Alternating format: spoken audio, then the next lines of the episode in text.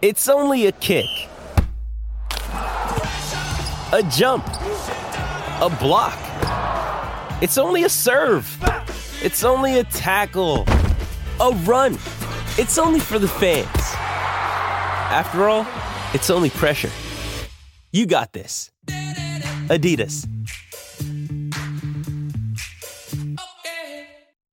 Another day is here, and you're ready for it. What to wear? Check. Breakfast, lunch, and dinner? Check. Planning for what's next and how to save for it? That's where Bank of America can help. For your financial to-dos, Bank of America has experts ready to help get you closer to your goals. Get started at one of our local financial centers or 24-7 in our mobile banking app. Find a location near you at bankofamerica.com slash talk to us. What would you like the power to do? Mobile banking requires downloading the app and is only available for select devices. Message and data rates may apply. Bank of America and a member FDIC. When you need mealtime inspiration, it's worth shopping Kroger, where you'll find over 30,000 mouthwatering choices that excite your inner foodie. And no matter what tasty choice you make, you'll enjoy our everyday low prices, plus extra ways to save, like digital coupons worth over $600 each week. You can also save up to $1 off per gallon at the pump with fuel points. More savings and more inspiring flavors make shopping Kroger worth it every time. Kroger, fresh for everyone. Fuel restrictions apply.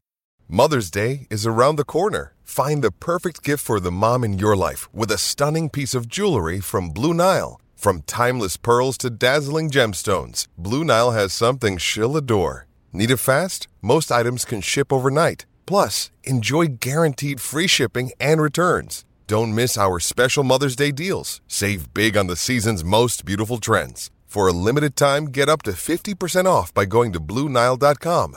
That's BlueNile.com.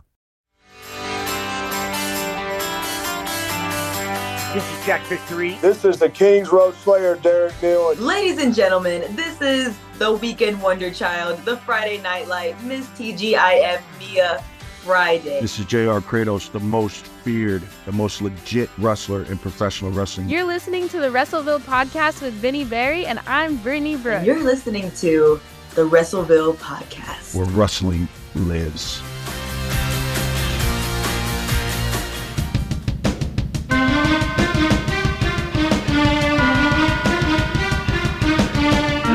To the WrestleVille podcast. I'm your host, Vinny Berry, and tonight I'm going to be talking about The Iron Claw, the movie about the world famous Von family and the world class championship wrestling promotion from Dallas, Texas. A lot of my friends and listeners been asking me what I thought about the movie, and I thought that I would share my thoughts on the podcast so you can get a little idea of, you know, what I took away from the film. As some of you may know, I have written two books. One is called Lance by Chance Wrestling as a Von Erich, covers the life of the kayfabe cousin, the son of the kayfabe brother, Waldo, to Fritz, right? And Lance is the kayfabe cousin to the Von Erich boys.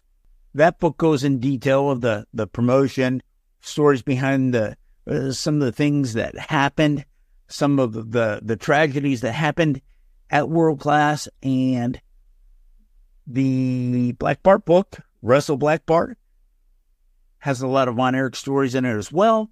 Black Bart from the Dallas Fort Worth area, knew Fritz very well, knew of the Von Erichs, and wrestled with the Von Erichs in 1986 on a regular basis for several years. So I do not consider myself an expert on the subject of world class championship wrestling or the Von Erichs. However, I have researched this promotion in Texas wrestling by talking to many people who've had a part in the company David Maney, Mark Lawrence, Black Bart, Wild Bill Irwin, Mark Youngblood, Chris Youngblood, the grappler. So I do feel that I have spent a lot of time talking to people who have been associated with the professional wrestling company in Dallas and the world class championship wrestling company. So I I feel comfortable and confident talking about what I know. First off, I enjoyed the movie thoroughly. However, there's a disclaimer at the beginning of the movie that says this movie is based on actual facts or an actual story. So it gives them liberty not to stay in the realms of the actual facts, right? They kind of step out of line a little bit, and the timeline of the movie was was was off greatly. I will say about the the actors and the actors that played some of the roles I thought were were spot on, and some of them were a little miscast. I believe I did not think that Zac Efron was going to sell me on the idea that he was Kevin Von Erich, but as the movie went on, he did. The way that he uh, spoke and the way that he he acted and and his his acting abilities in this movie really came out.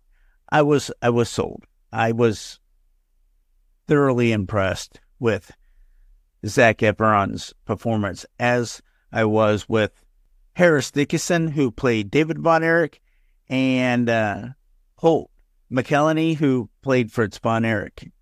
I thought they were spot on. And also uh, Kevin Anderson, that played Harley Race. I thought he was spot on as well.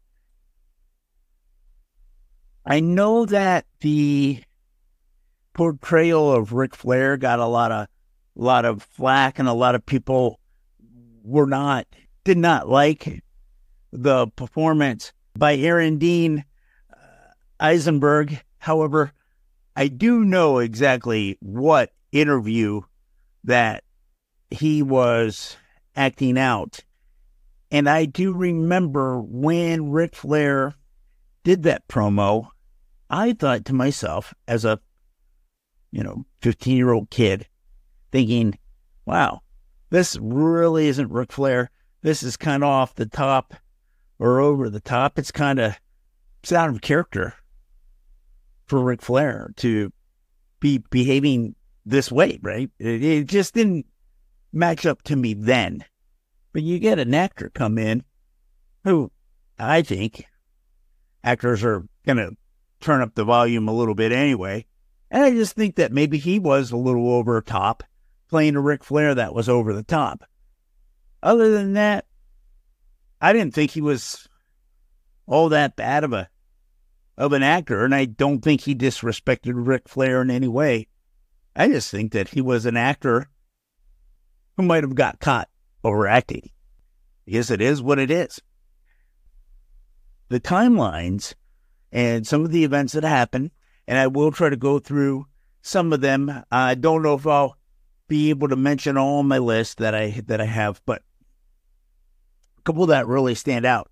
And speaking of Ric Flair, you know that that belt that Ric Flair wore in the movie, I don't believe ever was in World Class Championship Wrestling.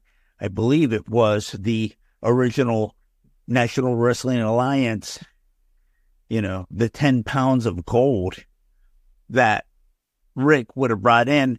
So that was that was off. Um and in the movie too, that that that match they said it was in 1986 and in the movie Mike Von Erich had already passed away in the movie when he really passed away in 1987.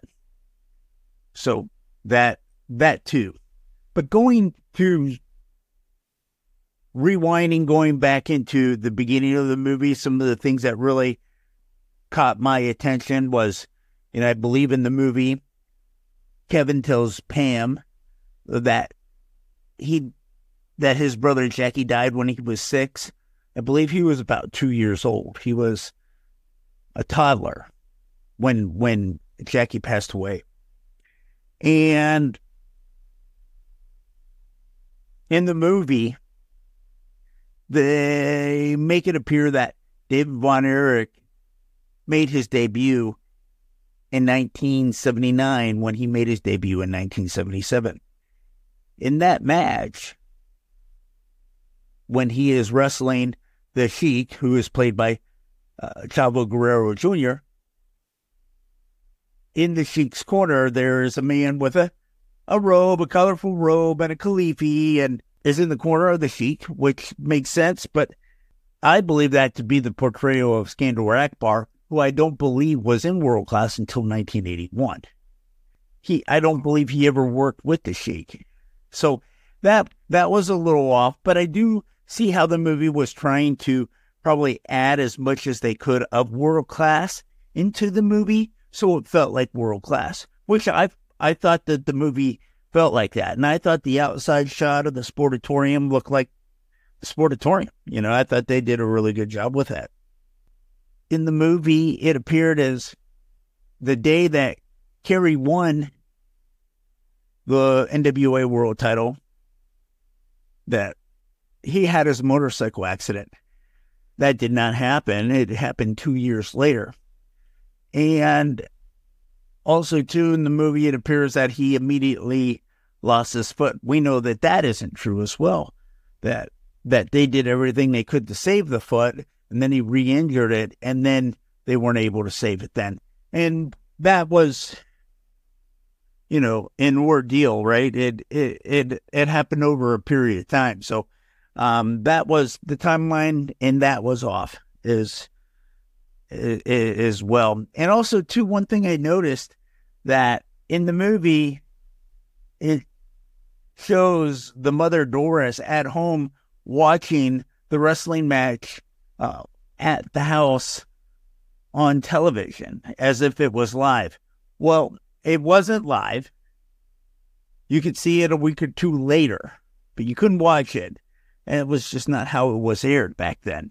And um, there's pictures of of Doris at the event, you know, documented with her and family and carrying the title and all that stuff. So, you know, that was that was one thing that I caught. One thing that I want to say about the the the movie, and one thing that I really thought that was the saddest thing about the movie was that they eliminated Chris. And I heard a lot of stuff on social media. Hey, they eliminated Chris, and I kind of thought, well, you know, he didn't have that that big of a wrestling career. And as time went on, and I started thinking about it, I thought, you know, this this is the the thing that bothered me about not having Chris in the movie at all. Like, like, like he was never even born, right? It according to the movie. This is what bothers me. Of all the Von Erichs, and we can we can say this with with Mike for for you know without a shadow of a doubt. Chris really wanted to be a pro wrestler, but he physically couldn't be a pro wrestler. You know, supposedly the medicine he took for his asthma as he was growing up uh, stunted his growth. It made his bones brittle. He was just not a very strong athletic person and uh, did not adapt well to, I guess, the physical side of wrestling because he get injured and wrestlers that I have spoke with to do my research about my books have told me that wrestlers that wrestled with Chris had to take it extra easy on him. So, you know, with all that being said, that's the, that's the tragedy of not having him in it. I mean, if you you really want to say tragedy. Here you got this young man that really wants to be a wrestler, he can't be a wrestler, and ends up taking his life because of it. They didn't even include it. So I I, I think they, they missed the mark on that. I, I think if you're going to do a movie like this or do a story like this, I think this needs to be like a Netflix 10 series or a 16 series, kind of like what they've done with.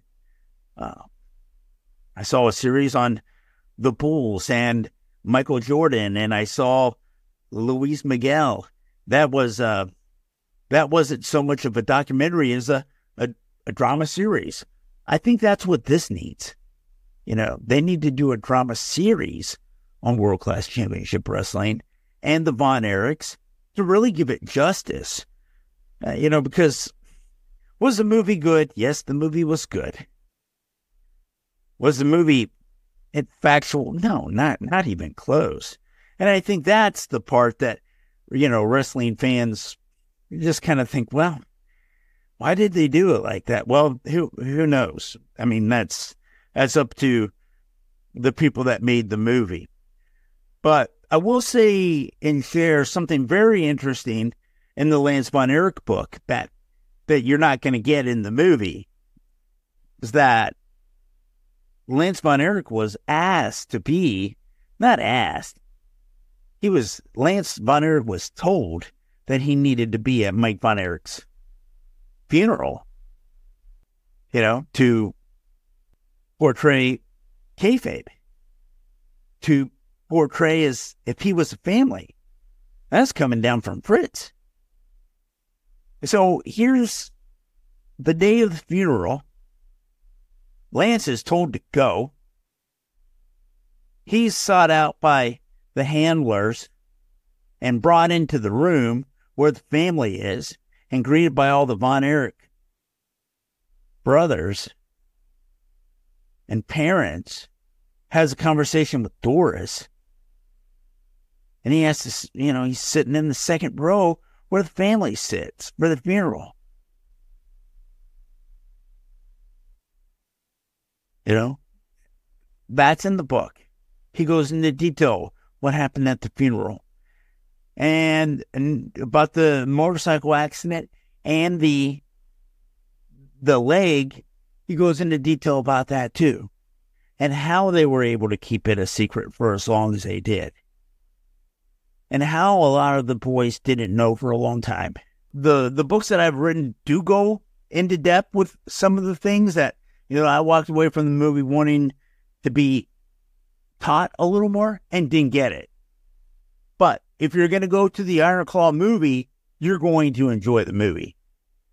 You know, don't go in there like thinking, "Oh, I'm going to walk away knowing factual stuff." some of some of it's factual and some of it's it is just made for the movie. And so, you know, knowing that going in, it's okay. I enjoyed the movie, but it wasn't so much fun for me because my mind was like, "Whoa, that that's not right," and I had to go check that and let me go relook that up and let me go over that, and I know that's not, you know, and my head was doing that every time I saw it. So but it's a good wrestling movie, great wrestling movie, long overdue. Should have been done years ago. That that's a movie that should have been done years ago. And coming from a guy from Texas, you know, I, I don't know why it took so long, but it was well deserving. You know, that story needed to be told. I would hope that someone picks it up and and and does really goes into depth about about it with with a a long docu series kind of thing, or you know, some a dramatic series of multiple shows because yeah, two hours ain't two two hours and twenty minutes or whatever it was. It's not going to cut it. So you know, well, this is Vinny Berry signing off. Thank you very much support independent pro wrestling because that's where the magic is at. You're listening to the WrestleVille podcast where wrestling lives.